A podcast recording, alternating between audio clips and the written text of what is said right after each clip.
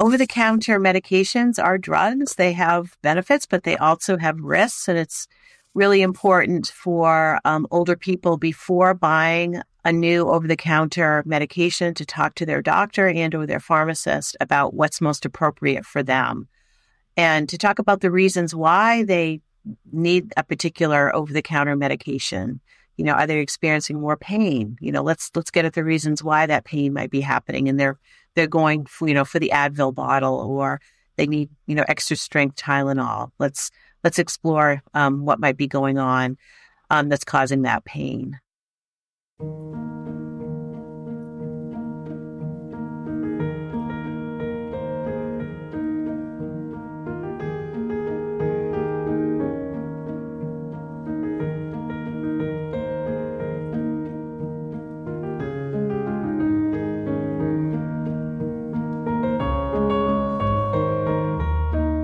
Hello, and welcome to Aging Matters, a program featuring timely topics for older adults and their families. I'm Cheryl Beversdorf, your host. People age 65 and older make up 12% of the U.S. population, but account for 34% of all prescription medication use and 30% of all over the counter medication use.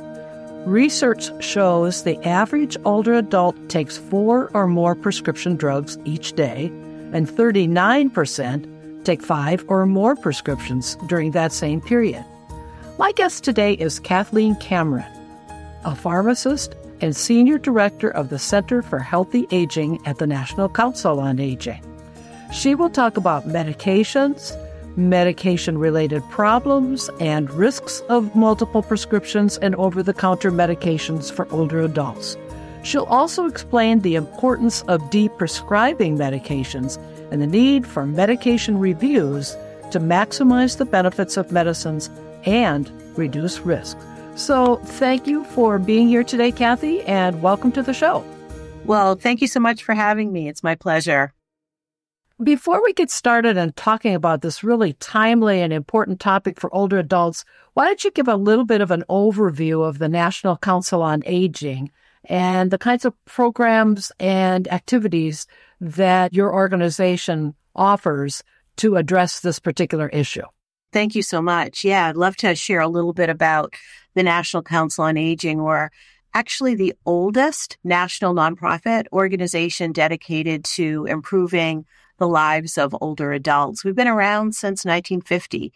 And we truly believe that aging well is a social justice issue and that everyone deserves to age with dignity, regardless of where they live, their gender, race, and sexuality.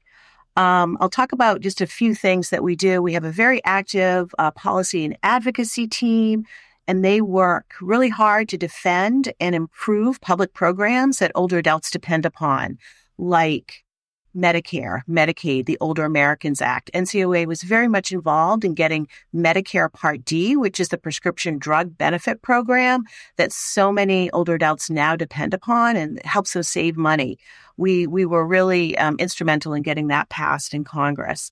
NCOA has a Center for Benefits Access, and we fund and work very closely with community organizations to help older adults get access to important federal, state, and local benefits that many older adults don't even know that they're eligible for. Programs like the Supplemental Nutrition Assistance Program or SNAP, the Low Income um, Home Energy Assistance Program, the Medicare Savings Program, Extra Help that I'll talk a little bit more about later um, in the podcast that help people pay for their medications.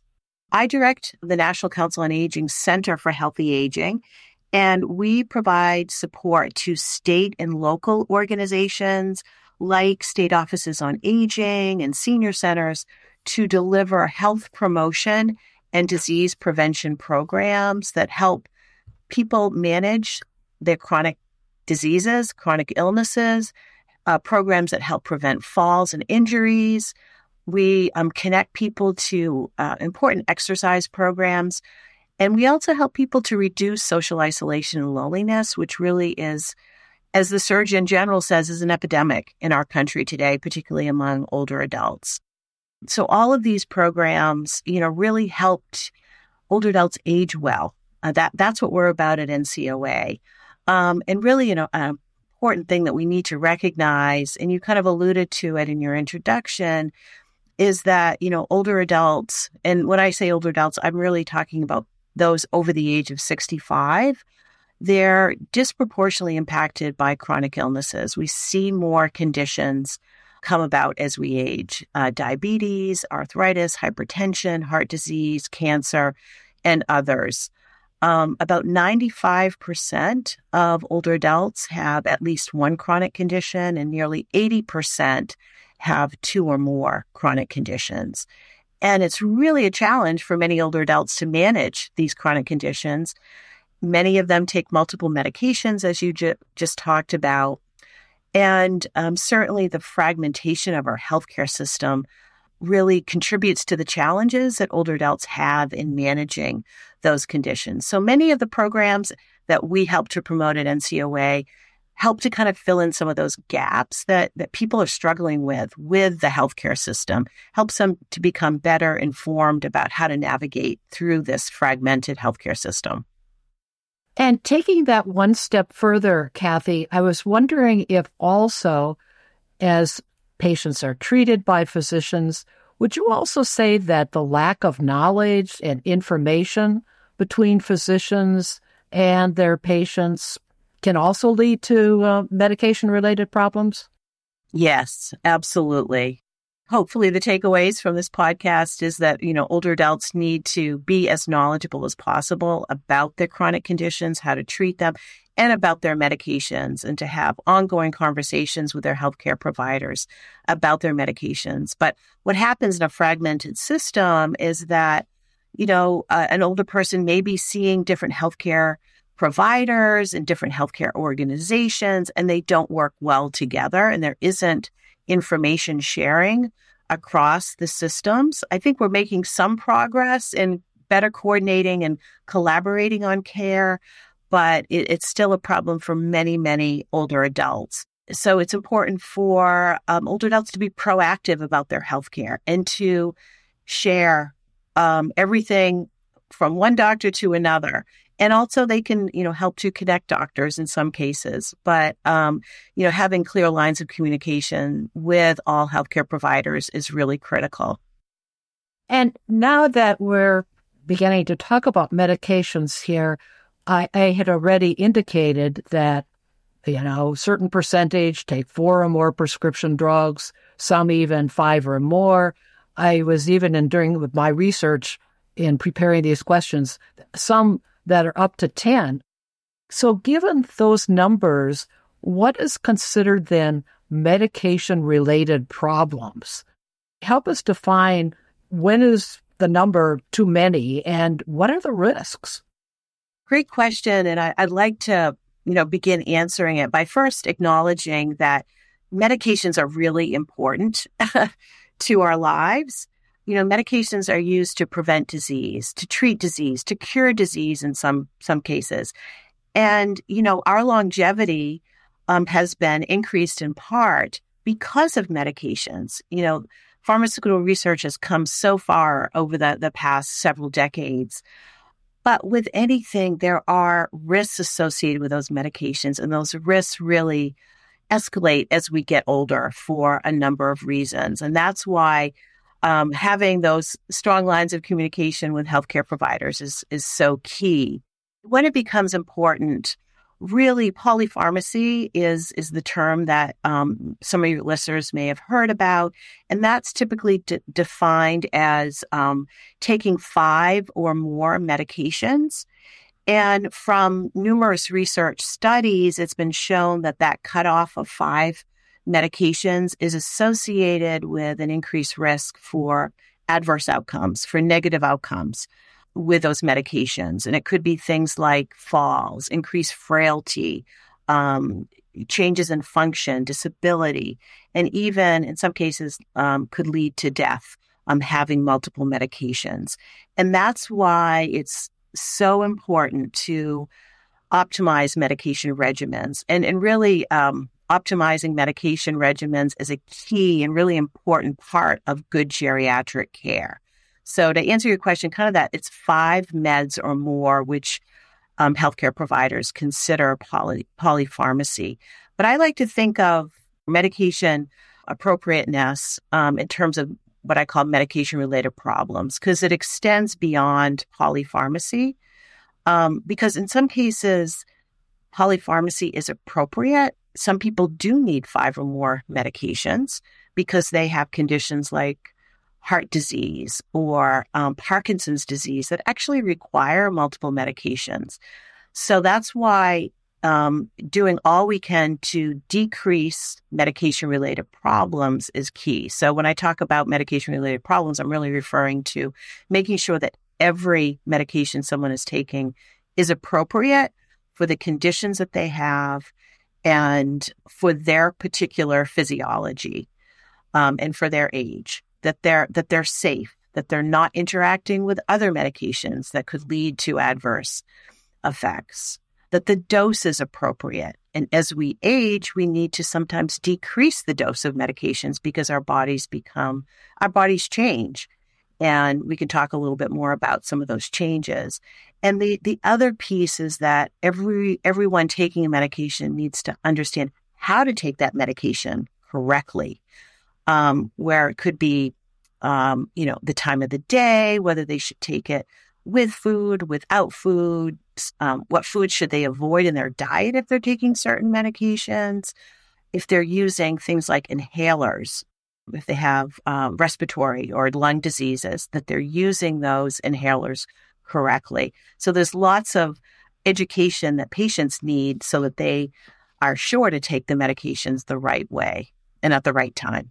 And I want to get more into those different aspects of the medications, but I liked what you said in terms of these changes because, needless to say, as we defined our aging population over 65, people from 65 to 105 are may be very different. And so just tell us a little briefly about some of these changes that can impact how the body reacts to these medications that we're going to talk about.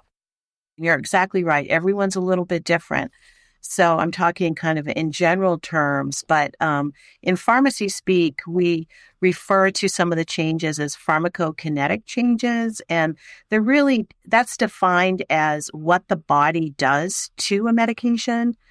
And it includes things like how a medication is absorbed, how it is actually distributed across the body when it gets into the bloodstream, how the drug is metabolized. And it typically, most of the metabolism happens through our liver, through enzymes that are produced within our liver, and also how we eliminate or excrete or get rid of drugs from our body. And that happens mostly through our, our kidneys. So as we age, the functions that impact absorption, distribution, the metabolism, and the elimination of drugs change.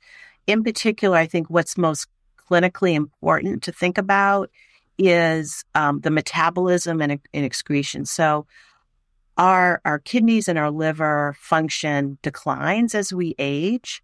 So medications often need to be adjusted in terms of the dose or the type of medication because of changes in kidney and liver function.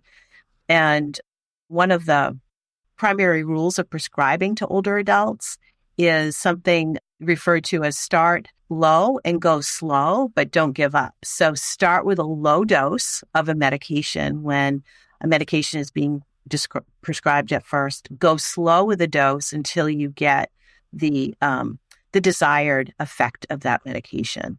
So I hope that that helps in terms of thinking about you know the changes that our that our bodies go through as we age and how those changes impact how drugs are are taken in and used by our body. So you know as those functions decline, what could happen in terms of side effects or that could lead to side effects or adverse effects is that we could build up toxic levels of certain types of medications over time if the doses aren't adjusted down um, to begin with. Tell us more about the side effects. I mean, I think one of the things that always strikes me when I look at a new medication are all of the possible side effects. And it's worrisome sometimes because you think, do I really want this medication? You know, am I going to get all these side effects maybe not taking anything might be a bit better. And the other thing I wonder about is do people end up getting medications to treat the side effects of the medication that we just got to treat something else? Yeah, you bring up something that is a true problem with older adults. We call it the cascade effect, where a medication is prescribed and it leads to a problem, a side effect, an adverse effect of sorts that isn't recognized as being caused by the medication. So the doctor may prescribe something else to deal with that new problem. And sometimes that can go on and on with, you know, three or four different medications. So we want to avoid that. One thing um, a wonderful um, geriatrician um, once said is that any symptom in an older adult should be considered a drug side effect until proven otherwise. So, in other words, let's look at what that new symptom is, figure out what it is, but first look at the medication that might be causing that symptom, that side effect, whatever it is, before we take any other action, um, like prescribing another medication. Side effects in older adults, you know, can range from, you know, it's it's a broad range of things, but the ones that we tend to be most concerned about are things that impact our everyday function, um, like medications um, that may make us drowsy or sleepy during the day. There are many medications that that do that again because older adults more slowly eliminate those medications. So even something we might take to help us sleep at night, that drug may still be around in the body of an older person, you know, then, you know, 18 hours later that could make a person sleepy. Um, dizziness is another problem um, with many medications. Um, even impact on our um, cognition, our memory, um, our coordination and mobility. You know, as someone who works in geriatrics, those are the ones that we're most um, most concerned about because it's going to prevent you know, someone from engaging in the things that they want to engage in or put them at risk for things like uh, falls or motor vehicle accidents, auto accidents. So, um, yeah, so those are the things. But we can also have, you know, gastrointestinal side effects from medications um, and, and many, many others. So that's why it's always important for all patients to understand what some of the possible side effects are when a new medication is being prescribed, what to look for, and also what to do. You know, at what point is a side effect so bad that someone needs to call their doctor and say, this, this is not right. I, I need to stop taking this medication. And sometimes older adults think, well, that, that'll just go away, but sometimes it doesn't and can lead to, to some negative, negative side effects. And, you know, the other issue, which we haven't talked about are drug interactions. And the drug interaction could be drug drug interactions.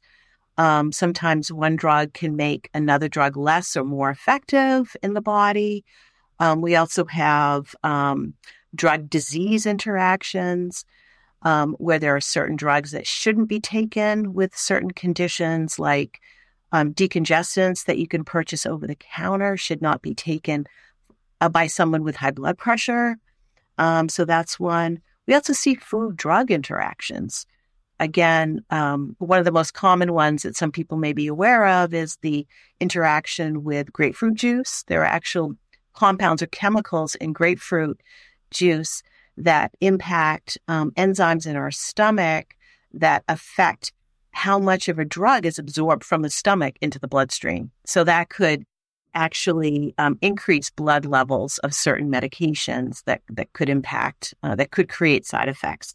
So lots to think about there. But again, making sure, you know, when you're prescribed something that you truly understand all these issues and ask questions.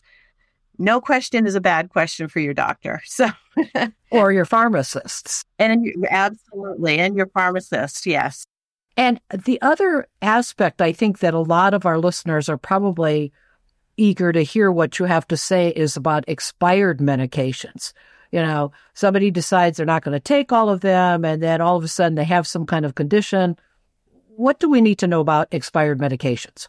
We see that quite a bit where older people they don't want to throw away their medications maybe thinking that well this might be a medication that will be prescribed to me sometime later. I don't need it now, but I might need it later.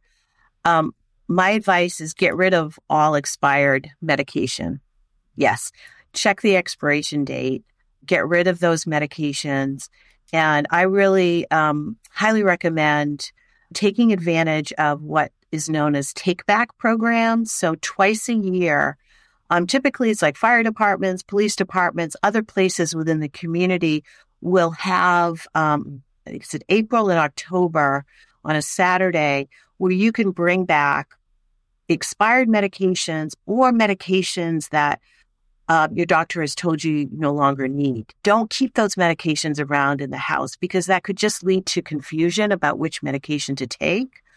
Or um, if you have medications like opioids or other types of medications that you no longer need, you want to get rid of those because, you know, who knows whose hands those medications could get into. So using those take back days is really important. I, you know, definitely um, recommend a twice year medication cleanup um, and get getting rid of all those expired medications, medications no longer being prescribed by your doctor.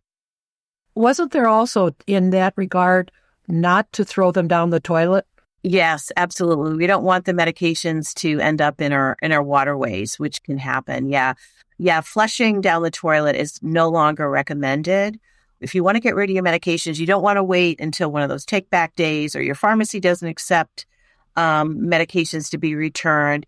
You can you can put them um, in your trash, but you should definitely you know conceal them, like put them in a bag with something like kitty litter or um, maybe coffee grinds or something, so that if someone is going to go through your trash, they will be concealed.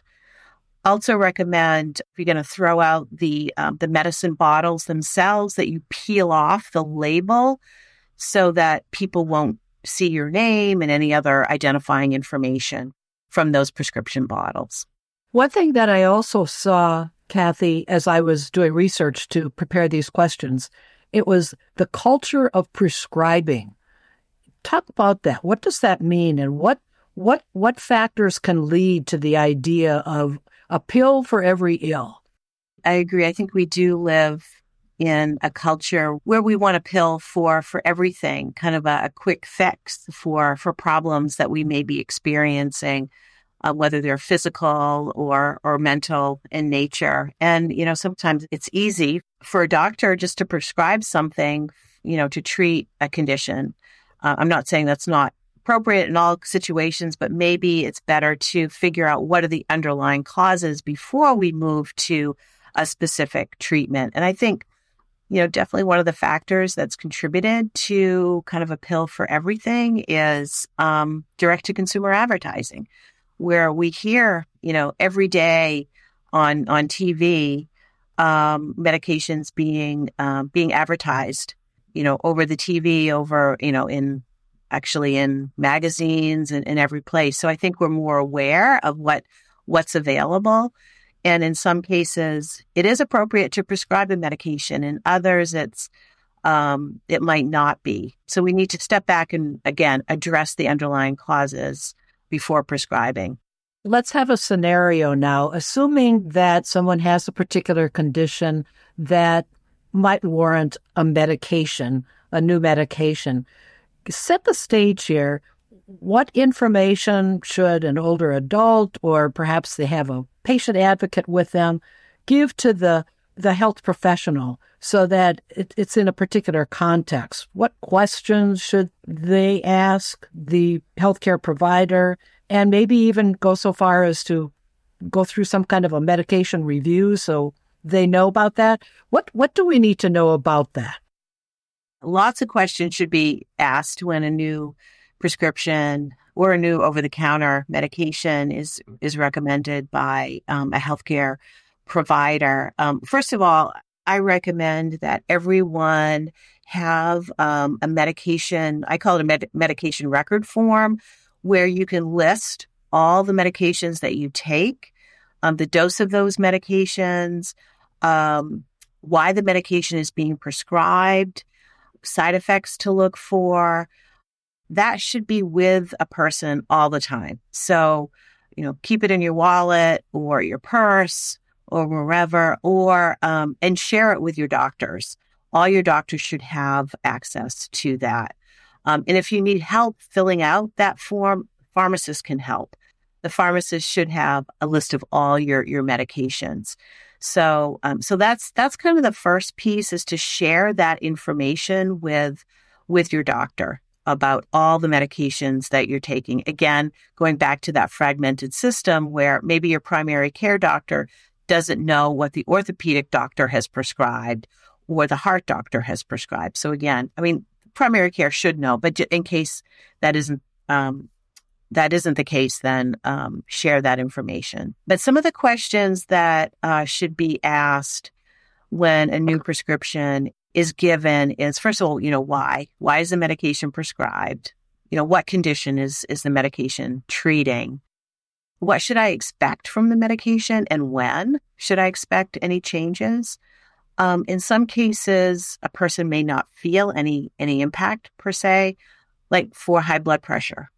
You know, it's kind of an invisible, unseen condition. And the only way we know if the medication is working is by actually taking our blood pressure.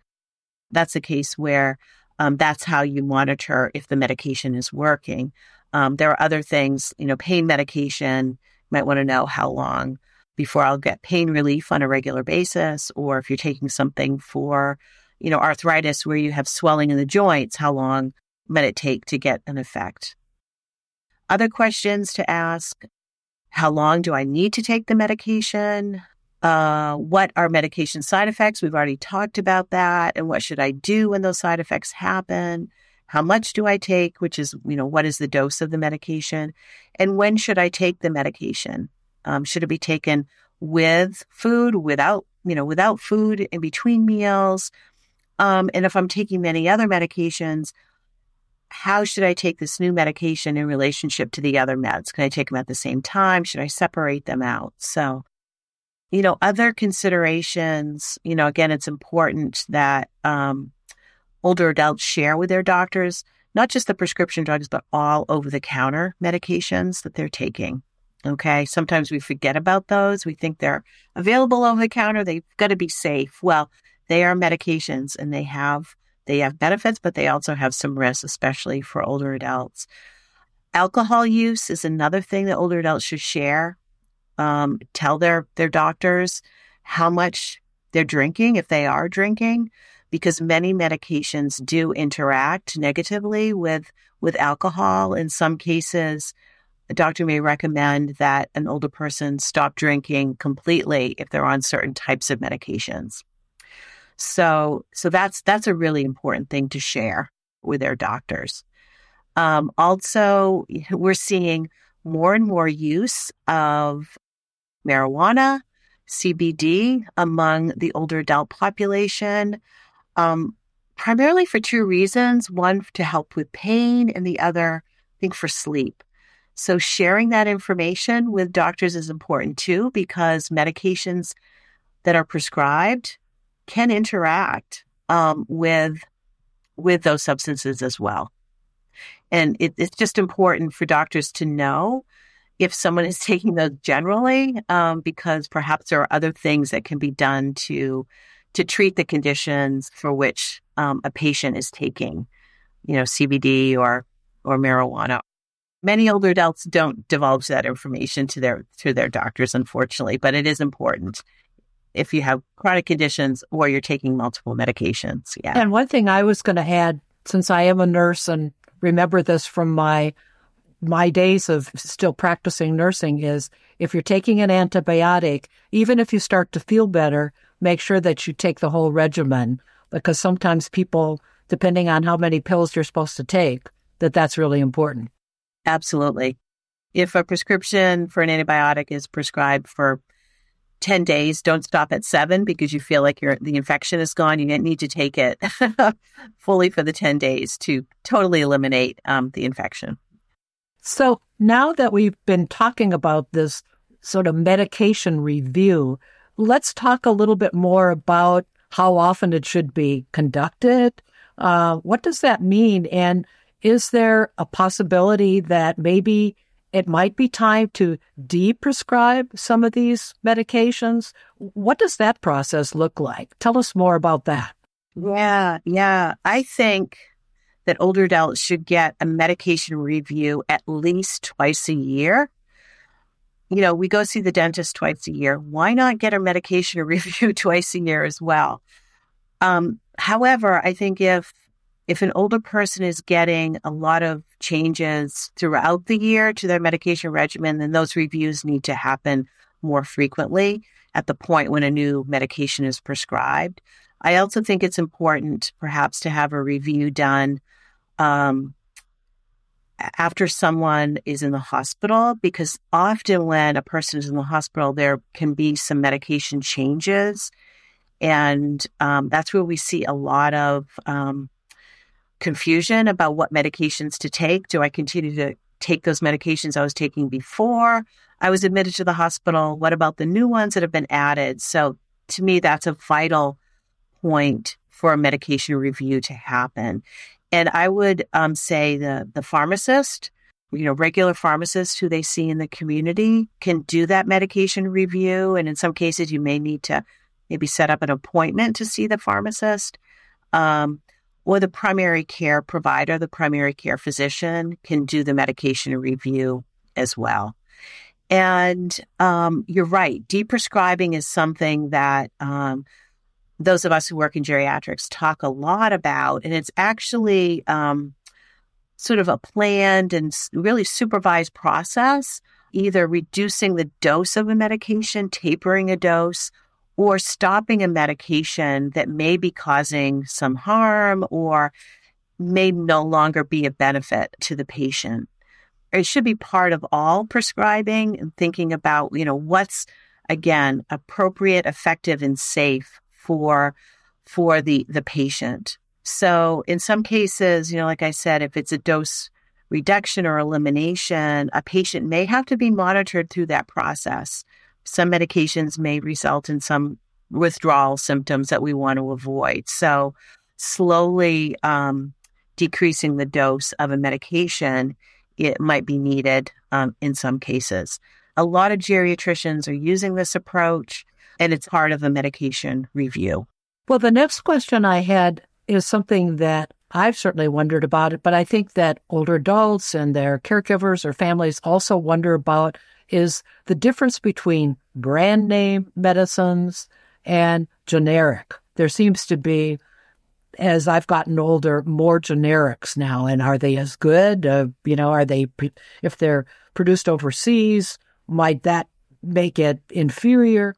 Are generics just as effective in all cases? What do we need to know there? Yeah, a brand name drug is when a, a, medication first comes to the marketplace after you know years of study and FDA approval, it is um, it is available. It's on the the market for uh, certain conditions, and um, typically brand name drugs have um, a certain length of time in which their patent um, it, they have a patent, and no other medications like it can come onto the market and like it, I mean with the same active ingredient for which um, the medication has been approved um, by by the FDA. So I and honestly, I can't remember. I think it's it's 17 or 19 years in which a medication has patent protection. After that time, then equivalent medications can be sold and they're known as generics. And they go through, they have to prove to the FDA that they are equivalent to the brand name drug. So, yes, they are they are the same. They are just as effective as the brand name drug. And for older adults who might be on a fixed income, generic drugs are great because they're less expensive than um, the brand name drugs. And I'm wondering sometimes because, you know, I've purchased certain medications and, you know, the generics don't cost me anything, but a brand name would still be very, very expensive. Is is that because it doesn't cost as much now to produce that drug? That that's part of it, and also, um, it's it's more expensive for brand names because the pharmaceutical companies are you know hoping to recoup the costs that went into the development of that drug, you know, the research, the, um, the development that went into, you know, what's the best um, dosage form for the drug? What what about the the actual dose for? So there, there's a lot of upfront costs that the pharmaceutical companies have to um, pay for. So this is part of how they recoup those costs. In this country, we are just starting to have negotiations on drug prices from um, from the federal perspective. So, um, in within the Medicare program, um, they're rolling out some negotiation of starting with ten drugs next year for common conditions that older adults have, like you know arthritis, heart disease, cancer. Um, and so the Medicare program is going to be ne- negotiating those those prices. So that's going to help bring down some of the costs of brand name drugs that we haven't yet seen before. And the plan is within Medicare over time, the number of drugs on an annual basis will increase. I think the next year there's going to be um, additional 15 drugs that the federal government will negotiate the price of. So again, that'll help bring down the, the price of those brand name drugs. Other countries negotiate with drug companies on, on those costs. So we're, we're very different here in the United States. I would like to think that there are older adults who aren't on Medicare yet. So I just wanted to find out if there is a difference in insurance coverage for generic medicines versus brand name medicines. I mean, let's let's put Medicare uh, aside for a moment. Yeah, yeah. Typically, um, insurance companies will have different tiers of, of coverage for medications. And oftentimes, um, brand name drugs that have a generic available will be in the top tier and they'll have like the highest copayment associated with those with those medications. Generics tend to be in the lowest tier. Not that meaning that they have the lowest um, copayment associated with those those medications. So again, people can save money by by getting the generic drugs. Um, and typically, the insurance company is paying a lot less for those generic drugs as well. You know, through the through the pharmacies that they reimburse for the drugs. And another aspect now that I think older adults and maybe even non older adults are thinking about is ordering medicines by mail. So, talk to us about that. Is that preferable for older adults? Might there be possible problems? What should they know? Yeah, so there are many insurance companies, including Medicare Part D prescription drug companies, that um, do have a mail order option. And in that case, sometimes the prices of medications are even lower. And sometimes people can get larger quantities, like a three month supply, by ordering through, through mail order. So there are some downfalls to that. Um, if a person is getting all their medications through a mail order company, they may not have access to a pharmacist and someone to talk to um, about their medications. Um, so to me, that that's a huge problem where I, you know, I really recommend people use just one pharmacy and develop a relationship with the pharmacist or pharmacists at that local pharmacy. Again, you know, I talked about the importance of that pharmacist having a list of all medications and the pharmacist can look for drug interactions, can see what side effects might be um, more common with the, the medication regimen. Um, another problem with mail order is that you know, particularly if it's a new medication, you're getting it through mail order, you're not sure how that medication is going to work for you. And you may be wasting your money on getting like a large quantity through the mail order company. So getting it at a local pharmacy and maybe, you know, getting like just a couple weeks supply might be better than using the mail order pharmacy. So, um, so that those are some, some pitfalls of using, of using mail order.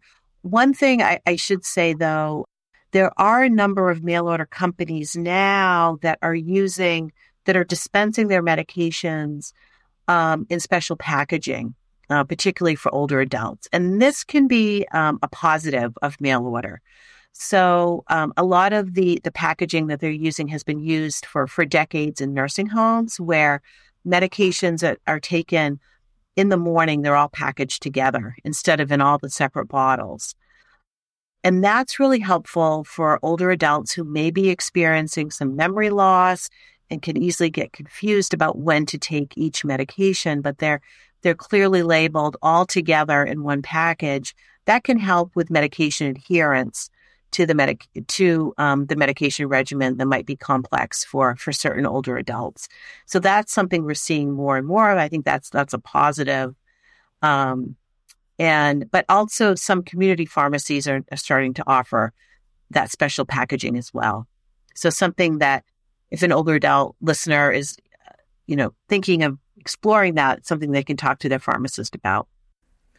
And sometimes I'm thinking, well, there are certainly uh, places to do uh, order uh, beds in um, in this country.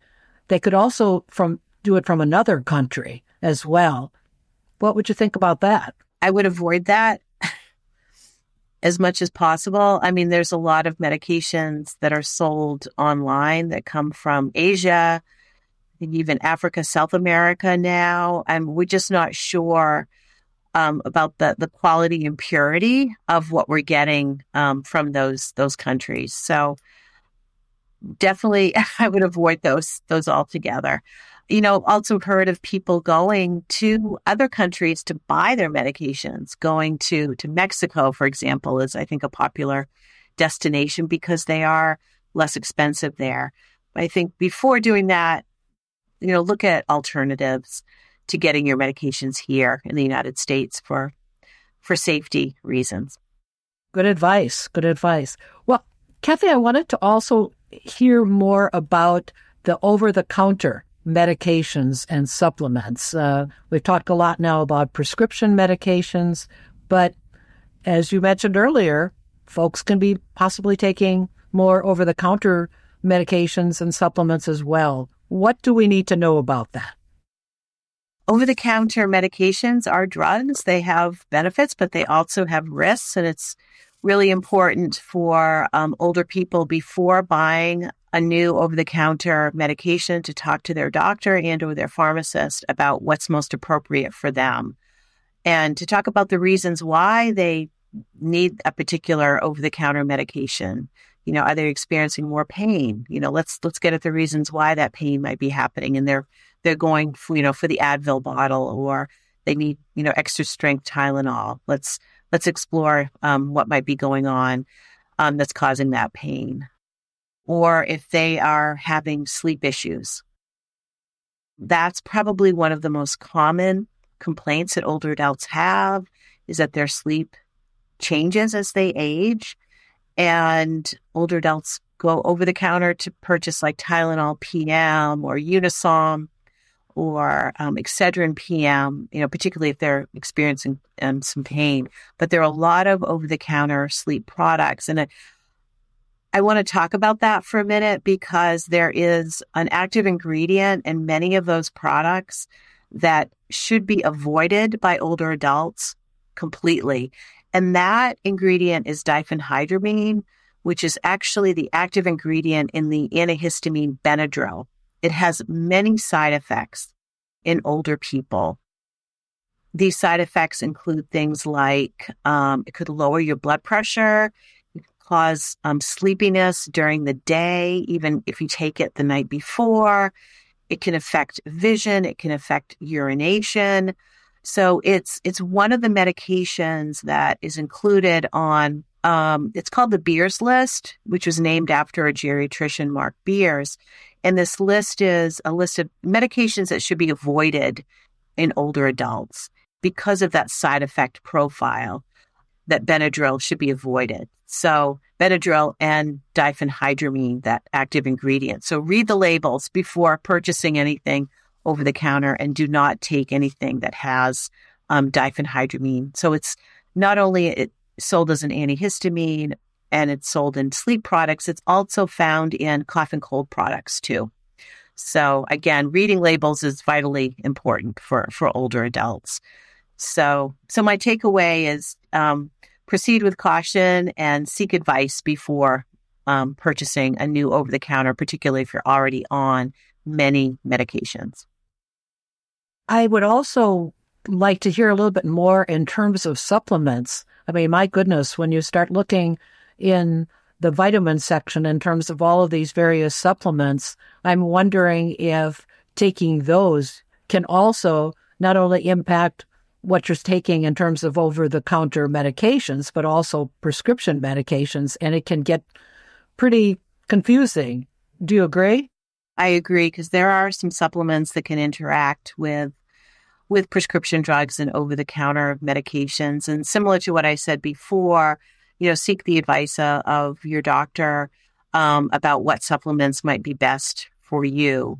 You know, depending on what chronic conditions you have, what other medications you're taking, your nutritional status too, because doctors may recommend supplements because um, maybe you're not getting um, appropriate nutrition through your foods. And that, that's a whole other topic that I'm sure you've had um, speakers talk about in the importance of nutrition for older adults. That there may be, you know, certain supplements that doctors would advise um, certain patients to take because of their their chronic conditions. Well, and in fact, I was wondering if there were, to your knowledge, are there certain conditions where uh, an over the counter medication is appropriate or a supplement? Did you want to talk a little bit more about that just so people could know? Yeah, certainly. Um, you know, a multivitamin um, might be appropriate for some, for certain older adults. You know, again, if they might not be getting nutrients um, completely from their foods, or they may have, you know, some digestive issues. They may need certainly some multivitamins. Um, calcium is an important supplement that many many physicians prescribe to um, older adults.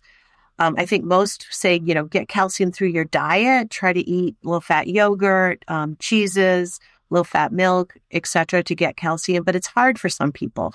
Maybe um, some are lactose intolerant and they'll need a calcium supplement for, um, you know, if they've been diagnosed with osteoporosis or you want, you know, for women, we need about 1200 milligrams of calcium per day. For some older women, they might need more than that. So that's, that's an example of a supplement that would be prescribed for many people. Um, there are other minerals that impact, um, you know, magnesium, for example, is important for our heart health. So that might be something else that is prescribed by um, by a physician. So, so just a few. Vitamin D is is another um, that has many benefits, including um, bone health benefits that might be prescribed by a physician. One other uh, supplement that occurs to me is is that assuming that there's lots of people listening who are on statins, sometimes physicians prescribe CoQ10, and I was wondering if you had any thoughts or comments about that. Yeah, I think there's been um, some research studies showing the benefit of CoQ10 for people who are on statins for for um, high cholesterol lipids, um, because one of the possible side effects doesn't mean everyone's going to experience this is um, muscle loss. It's called rhabdomyolysis, and um, CoQ10 can help prevent that from happening. Or people may experience muscle pain with with these medications. So there have been some studies um, in the cardiology community that seem to indicate that CoQ10 can decrease the muscle breakdown, the pain, and discomfort that some people experience when they take statins. So your doctor might have, you know, prescribed that um, to help prevent some of those side effects from happening. Okay. Well, we're getting close to the end of the program here. Had a couple more questions that more relate to resources and programs. So you've really given us a lot of information, Kathy, and I thank you for that. I was just wondering if there's any other best resources besides the National Council on Aging that would help our listeners learn about medication related problems and medication reviews. What where can we look? In addition to the National Council on Aging, one website that I really like is um, it's called bemedwise.org, and they have specific um, information to help older adults manage medications. Um, also, um, another resource I'd recommend is it's a guide that's been developed by the Food and Drug Administration for older adults. It's called Medications and You, a guide for older adults.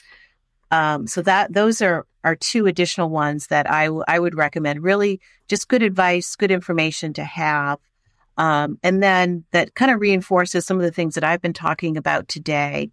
And then also at the National Council on Aging, if you want to download the medication record form, you could go to ncoa.org and um, search for that medication record form. But before we close, I want to mention one other thing that I think is really important. Another aspect of the work that we do here at the National Council on Aging is to increase awareness and educate particularly low income older adults about programs that are out there to help them pay for prescription drugs. And we have a lot of information on our website, but there's one program in particular. Many older people now have Medicare Part D to help them with the costs of their prescription drugs. But even with Medicare Part D, there are still costs associated. Um, and there's something that is in place called Medicare Extra Help. And it's for people who are at um, 150% of the federal poverty limit. So, you know, low income older adults are eligible for this program and it really significantly lowers the cost to them. So, for example, if you're eligible for the program, you don't have to pay any premiums for the Medicare Part D. There are no deductibles, and individuals will pay no more than $11.20 for brand name drugs and $4.50, $4.50 for generic drugs. So really, really significant cost savings, again, for those who are at 150% of the federal poverty level. We've got information on, on that program on our website. In addition, um, often area agencies on aging or um, other local agencies will help older adults get access to this program and other programs to help them save money in Medicare. And so if they want the area agencies on aging, again, those are located all over the, the country. Yes, they are. Every community has an area agency on aging. They might be called different things in different parts of the country, but the best place to go to find your local um, agency on aging is the Elder Care Locator. And um, you can just Google Elder Care Locator and you know the website will come up. You can type in your zip code and it will identify the closest agency on aging for you to contact about this program and many other programs that that might be of benefit to to an older person. Any final comments, Kathy? Just want to thank you so much for um, for the opportunity to share important information today, and again, just advise your your listeners to um, be MedWise and learn as much as you can about the medications, and don't be afraid to ask questions so that you can be an educated consumer of medications. Excellent advice. Well, I want to thank Kathleen Cameron, a pharmacist and also the Senior Director of the Center for Healthy Aging at the National Council on Aging, for joining me today. So, again, thank you, Kathy. It was a pleasure to talk with you. Thank you. Same here. To learn more about Aging Matters, you can visit our website, which is agingmattersonline.com. And at that site, you can access all of the Aging Matters radio and TV show content and also access the podcasts, which this program will be posted on on Apple and Spotify and other sites. So be sure and check out Aging Matters online. Aging Matters is produced in association with Steve Flack Audio. To learn more about that company, log on to steveflackaudio.com. Thank you for listening to Aging Matters today, and remember, age is just a number, not a label. I'll be back again with you next week.